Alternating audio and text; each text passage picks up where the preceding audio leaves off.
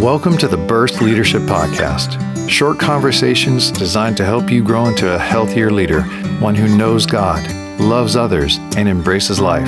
Sometimes it'll be like chatting together over a cup of coffee, and sometimes we'll take a deeper dive. Let's get started.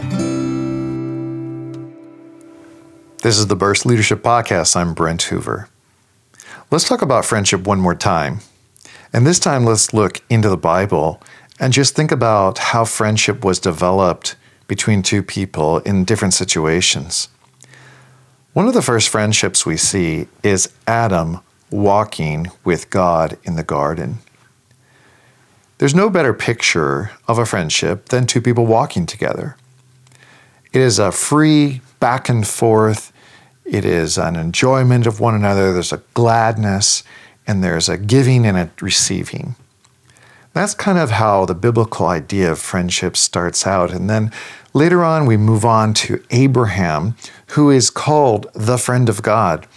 And you have to wonder, why was he called the friend of God and other people weren't? What was the special quality that Abraham had with God that made him the friend of God? And I think, first of all, we initiate, we see that God doing the initiating. God is doing the initiating with Abraham.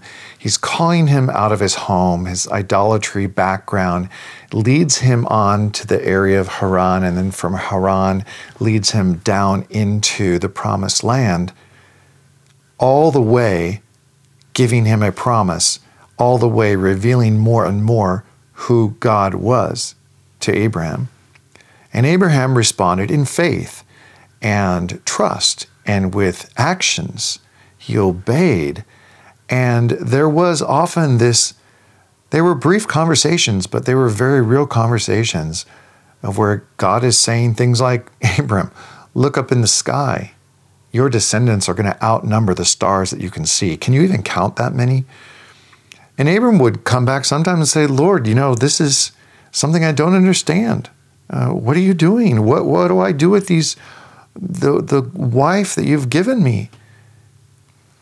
There was a back and forth, and there was a revealing, and there was an openness on Abraham's side to walk with him.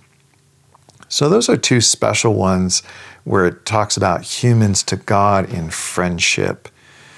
And what about human to human relationships? We do think of Jonathan and David, and what a great picture of two young men who really needed each other and who came to each other's side in the key moments of life. And can you imagine at that point in David's life going through it without a friend? I think the Bible story just would not be complete without it. God knew what David needed. Jonathan was there. Jonathan took the initiative also and and they met each other and they just spent time together and went through this grand adventure together. And the Bible honors that and shows that their friendship was amazing. But we got to come to Jesus himself and then later Paul. And in the New Testament, we see these disciple relationships. But Jesus really treated people as close friends, even his disciples. Yes, he was leading them and training them, but just the spending of time with them, sharing his heart with them, not holding anything back. They saw all sides of him, all human sides. So, this is where we get guidance from Jesus on friendship. There's very little reason to hold back who you really are if these people are your friends. And he even changes the tone of their relationship at one point and says, I'm not just calling you servants, I'm not just calling you ministers. I'm calling you friends because I'm actually revealing to you what I'm going to do. And I would only do that with my friends. And then he says in his teaching,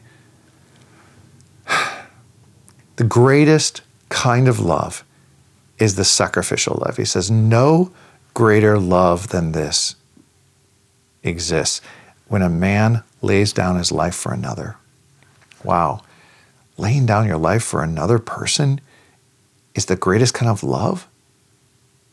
And that's what you're supposed to do with your with your friends? Yes. If it's the kind of friendship that Jesus is wanting you to have.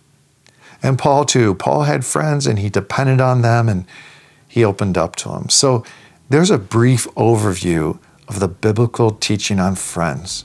We need them, they've got to be in our life, and with them, we can go with God and bless this world. Have a great day. This has been the Burst Leadership Podcast.